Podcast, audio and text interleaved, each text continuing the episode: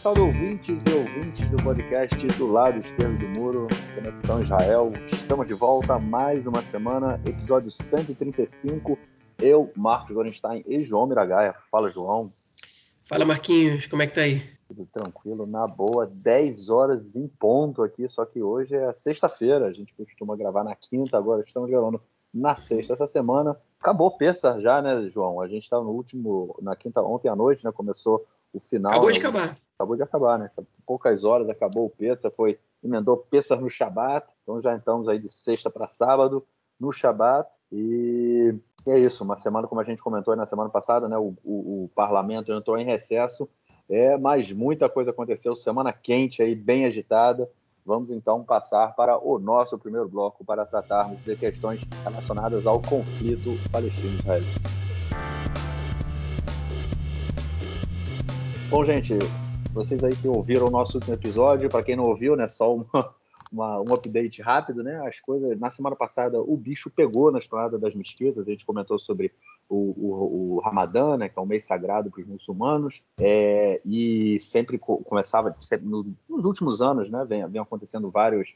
É, vários tumultos e confusões, principalmente na saída da cidade velha, no portão de Damasco, né? O, também em hebraico a gente fala Shar Shem, e, enfim, é, no ano passado, inclusive, foi o que, um, um dos é, é, uma das molas propulsoras assim da, da guerra né, que, que acabou acontecendo entre Israel e Gaza é, foi o, justamente as confusões que aconteciam ali naquele portão, que é o principal portão é, de Jerusalém Oriental, né, da entrada do, da população árabe palestina para aquela na, na, cidade velha, justamente por aquele portão.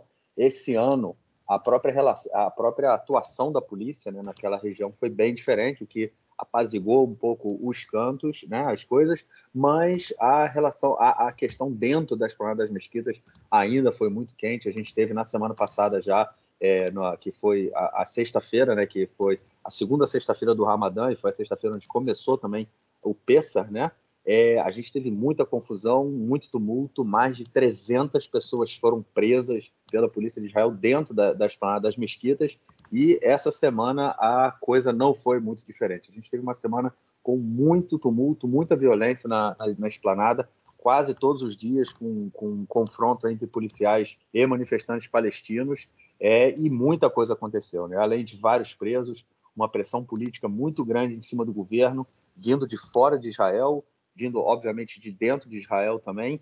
É, e, enfim, deixou a arena política aí um tanto quanto é, movimentada, inclusive fazendo com que o setor mais à direita da sociedade israelense, né, o, o, o aquele, o, principalmente o, deputado é, Itamar Ben-Gvir, né, que a gente já comentou dele várias vezes, organizasse uma marcha das bandeiras, né, que ela geralmente acontece no dia de Jerusalém, que é nas próximas, nas próximas semanas, é, eles organizaram uma nova marcha das bandeiras é, em Jerusalém Oriental, que visava, na verdade, entrar em Jerusalém Oriental, passar pelo bairro é, muçulmano da Cidade Velha, é, só que isso acabou sendo impedido tanto pela justiça, ou não, não tanto pela justiça, sendo impedido pela polícia, é, depois também de uma ordem do primeiro-ministro Naftali Bennett.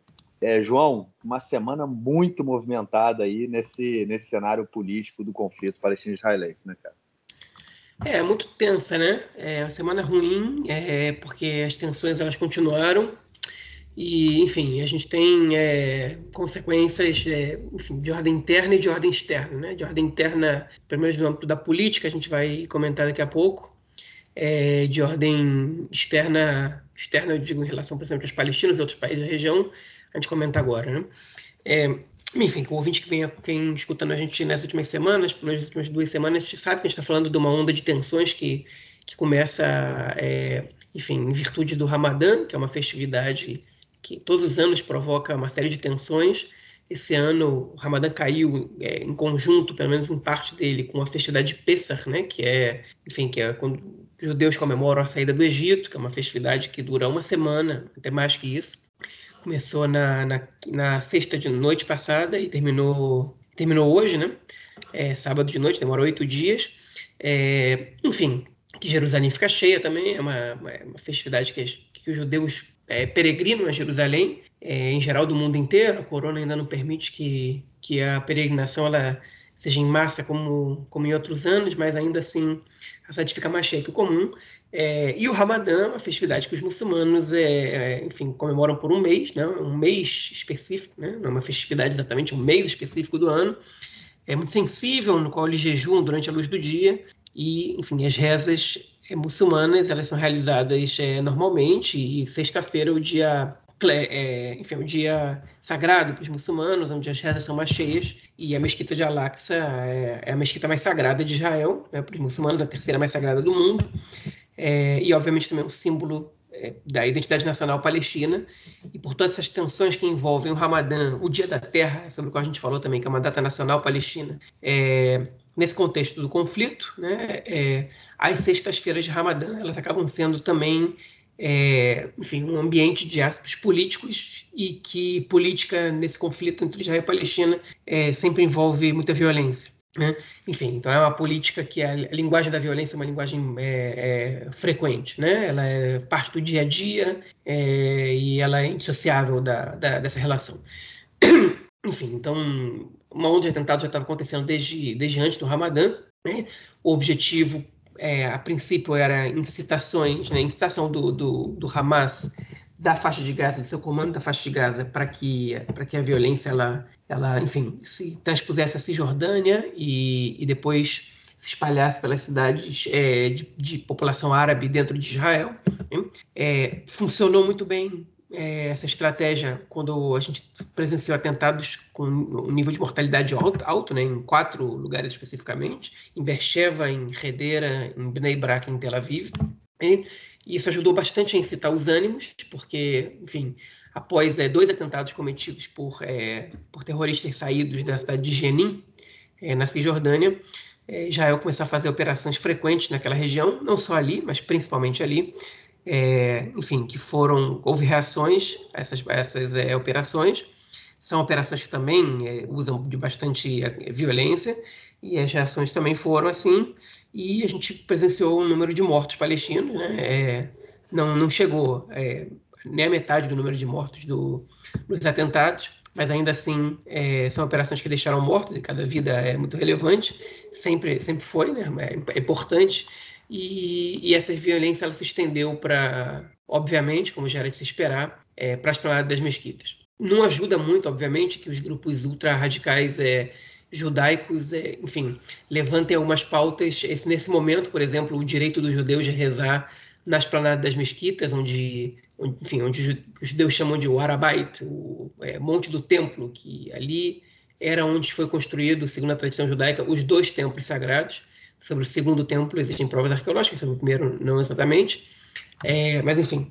É, e, enfim, que ali é onde seria construído o terceiro templo quando, quando, chegasse o, quando chegar o Messias, né? É, e alguns judeus, embora o rabinato de Israel diga que é proibida a entrada de judeus na região, é, é alguns grupos judaicos acreditam que é sagrado rezar naquela região. Inclusive, um grupo queria né, fazer um sacrifício de um cordeiro ali, justamente nessa onda de atentados. Obviamente que isso não tem a ver só com religião, nem com fanatismo religioso, isso tem a ver também com uma disputa nacional, ok?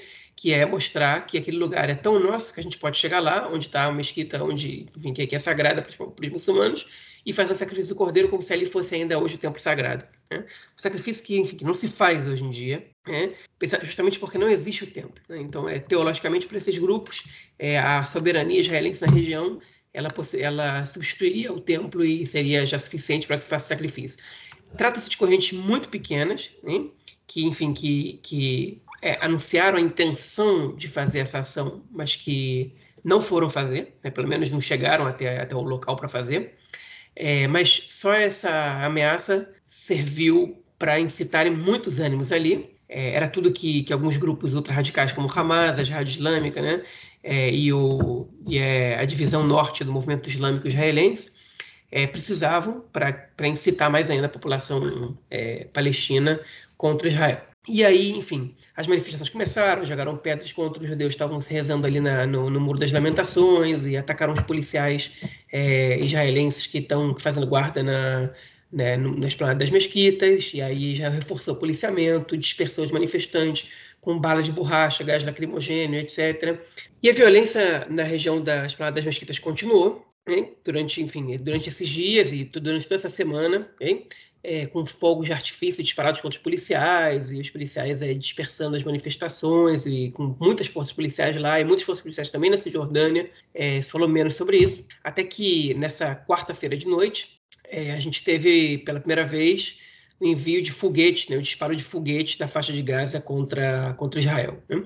É, mais precisamente na região de, do Conselho Regional de Escol, no kibbutz Kisufim, soou a sirene lá, né, e o, o domo de ferro é, ele interceptou o foguete, e Israel, na mesma madrugada, fez um bombardeio no sul da faixa de Gaza, segundo o Tzahal contra enfim, depósitos de armamentos da Jihad Islâmica.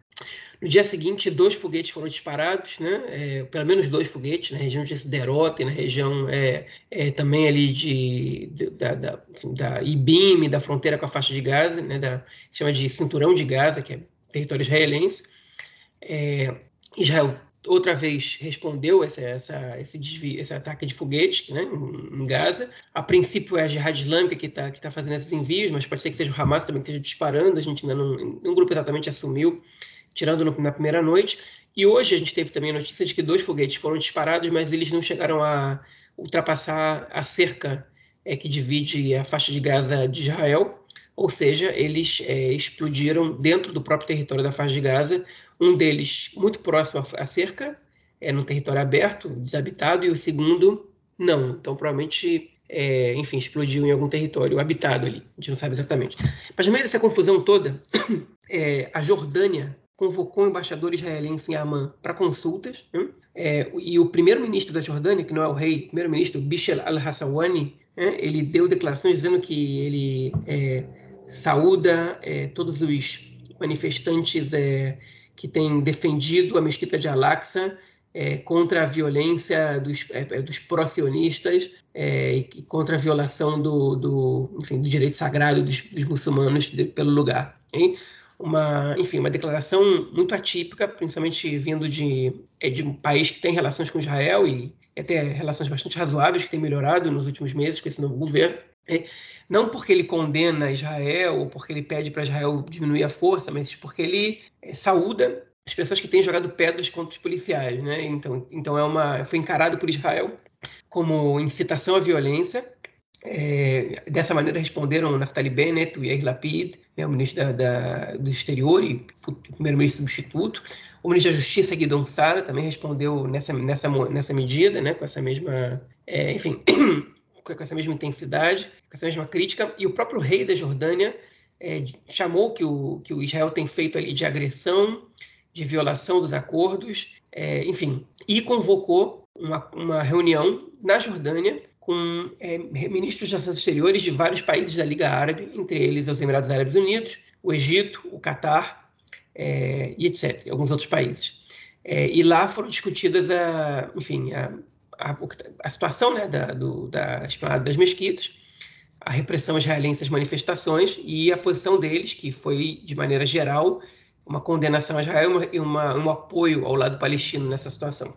Então, enfim, não saiu bem para Israel do ponto de vista internacional, né? ainda que o Yair Lapid publique no seu Twitter, conversou com o Mohammed Ben Zayed, que é o, enfim, o principal é, representante de questões de relações exteriores dos Emirados Árabes Unidos sobre isso e que os países vão cooperar para diminuir as tensões ali no, nas planadas das mesquitas, enfim, e que isso exista. O que está acontecendo é que, do ponto de vista internacional, o que, apare, o que aparece é que é, a polícia israelense está reprimindo os manifestantes é, palestinos, as pessoas tendo rezar. O rei da Jordânia também se referiu né, a, a uma tentativa constante de Israel, né, de nos últimos tempos de tentar se apropriar das planadas das mesquitas, porque de repente nesse momento começa a haver um debate público sobre por que os judeus não têm direito de rezar nas planadas das mesquitas, né? é como se a região tivesse, enfim, em, em, em constante é, tranquilidade e que houvesse um acordo escrito entre os dois países e que fosse absurdo, né? que, enfim, que, que, que, não, que os judeus não pudessem rezar ali, mas na situação atual soa totalmente como uma provocação. Muçulmanos não vão rezar no Muro das Lamentações Alguém pode alegar, mas o Muro das Lamentações não é um lugar sagrado para os muçulmanos. Pois é, mas enfim, é, ir rezar na, no, nas paradas das mesquitas também não é. uma, uma, uma mitzvah, um mandamento judaico. Né? O mandamento seria o sacrifício ali, a reza ali não é um mandamento judaico. Então, é essa, essa, essa ideia de você ir rezar lá, né? E, e enfim, e querer fazer isso justo agora, querer levantar esse debate justo agora, né? É, soa como provocação. E esse é um problema que não ajuda nada a resolver a situação.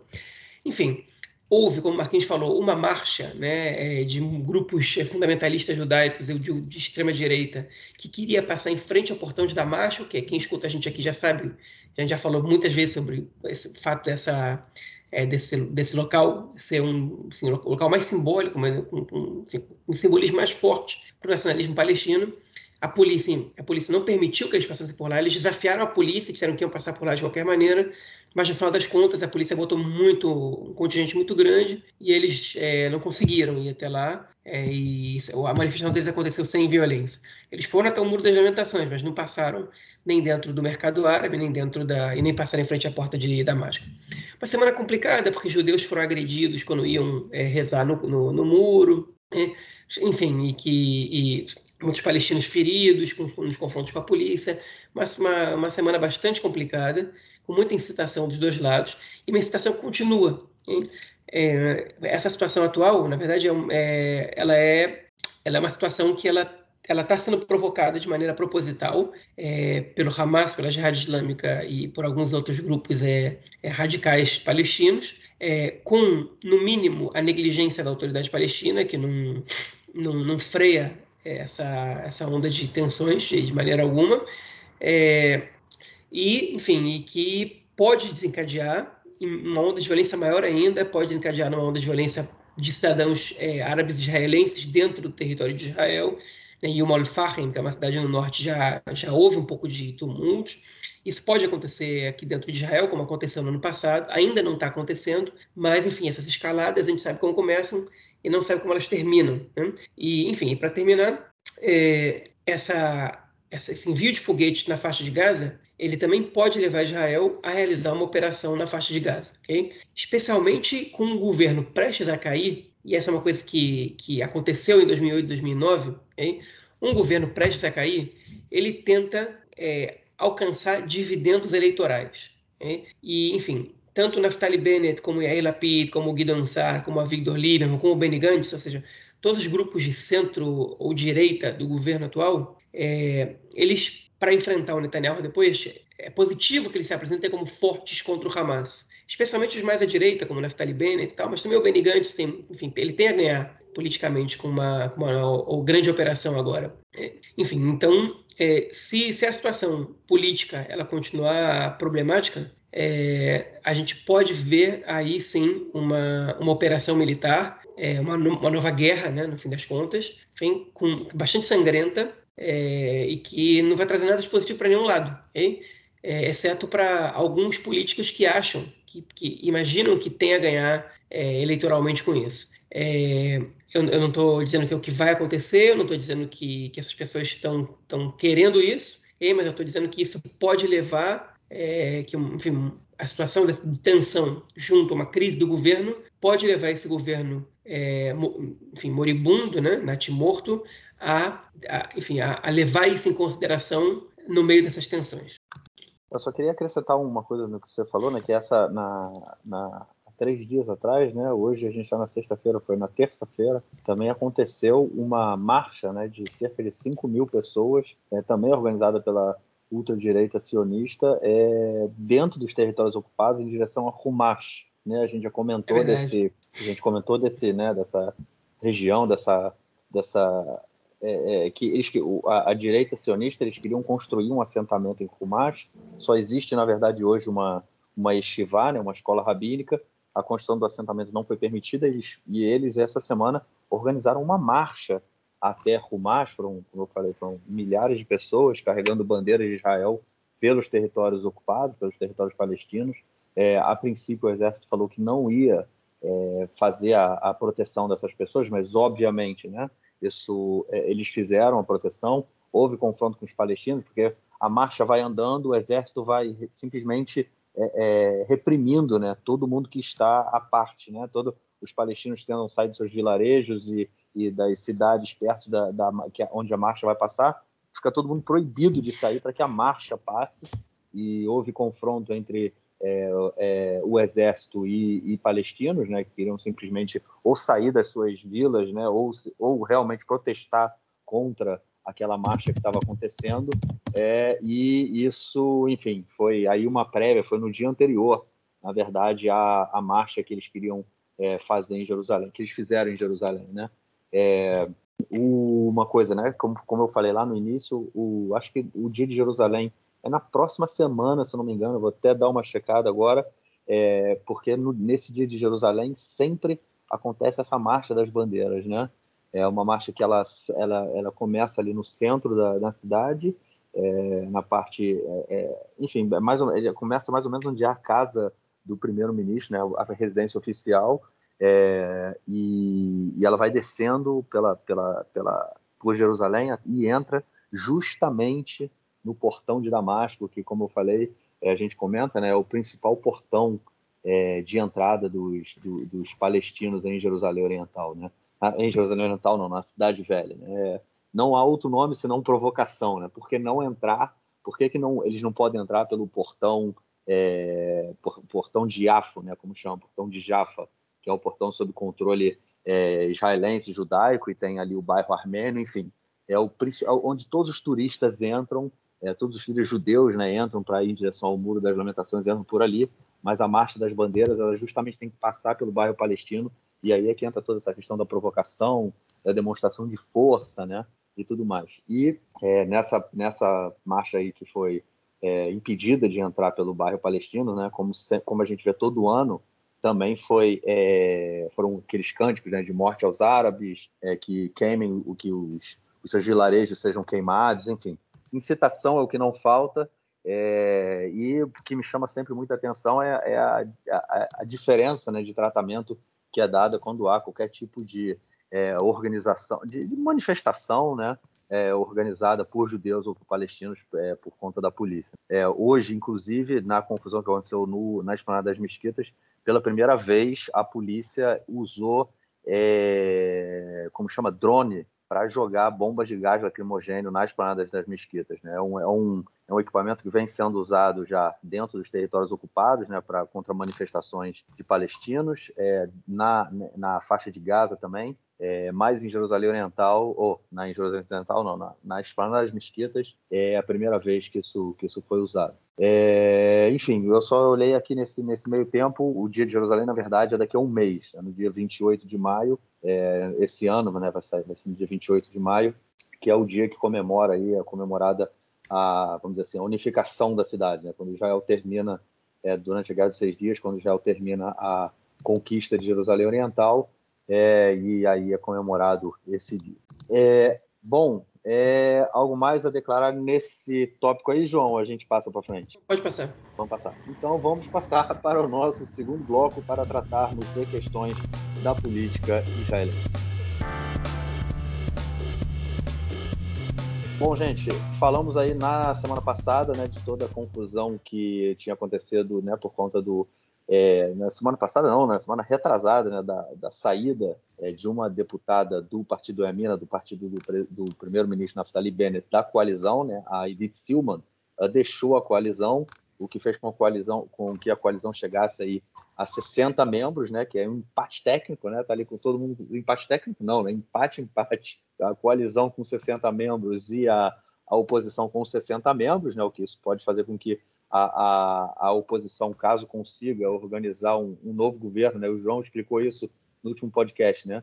É, a oposição pode apresentar é, toda semana um voto de desconfiança na coalizão e caso eles consigam a maioria, o governo cai. Só que eles só podem fazer isso caso eles possam, tenham a possibilidade de construir um novo governo. Né? Eles, eles não podem derrubar o governo atual e chamar novas eleições. Eles teriam que construir um novo governo. Enfim, isso dificulta um pouco a, a, a, as possibilidades da, da coalizão, mas a gente não tem dúvida de que o Likud principalmente está usando de todas as suas todas as suas artimanhas né, para que isso seja para que isso aconteça. Mas enfim isso deixou a essa saída a saída da Edith Silman deixou deixou tanto a coalizão quanto a oposição com 60 membros né um meio que um entrave político. O parlamento entrou em recesso, né, durante por um período de um mês, é, e agora quem pediu aí também um, um refresco, né, um, um recesso da coalizão, vamos dizer assim, né, João?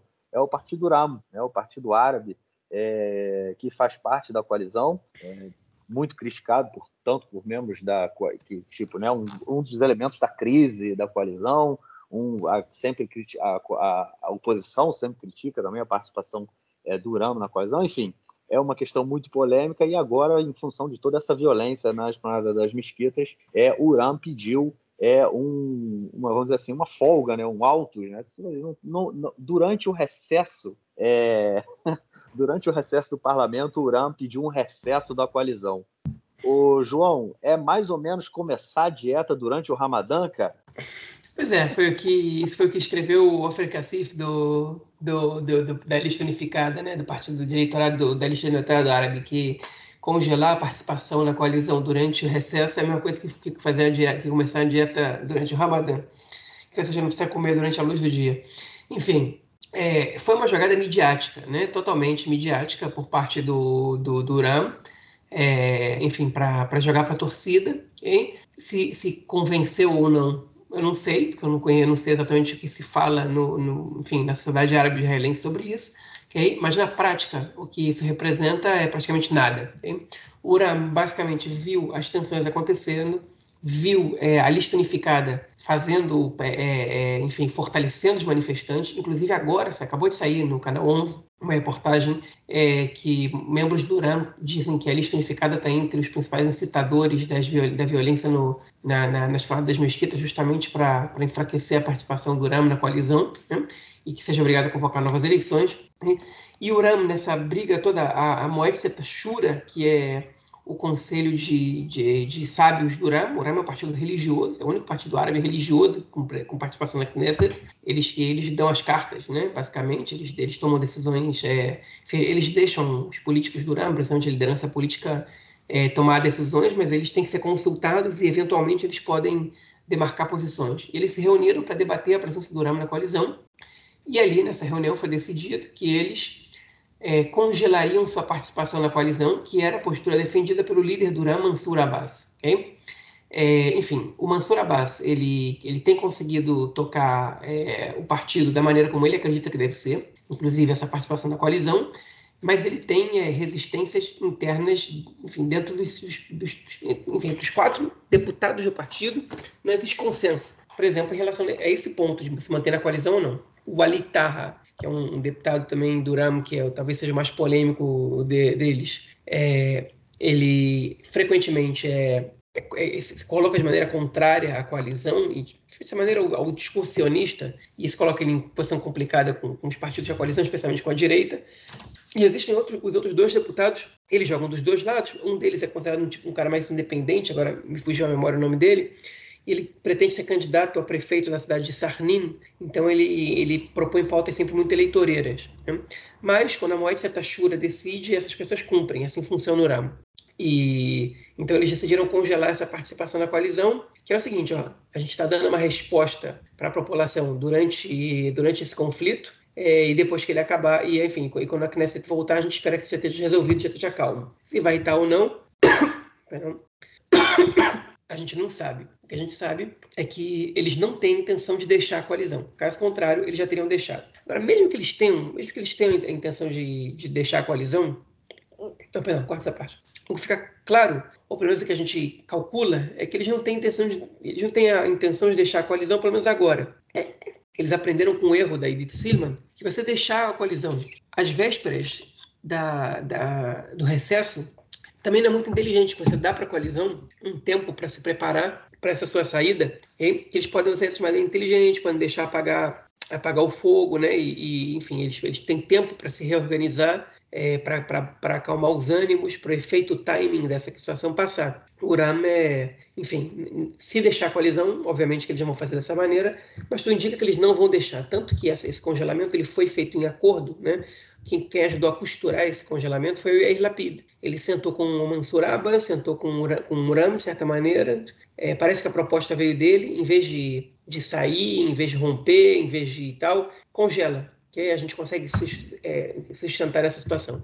E essa foi a decisão, de congelar essa presença na coalizão. Agora, inclusive dentro da lista unificada, aí a gente comentou a semana passada, a Knesset volta a trabalhar dia 9 de maio, ou seja, na nossa próxima edição do podcast, a gente não, não vai falar da, da volta da Knesset, acho que nas próximas duas edições do nosso podcast, a gente não vai falar da, da volta da Knesset, então o governo não vai cair até lá. É, e, enfim, na lista unificada já está acontecendo o debate de, enfim, se eles realmente vão trabalhar para que tenham novas eleições ou não.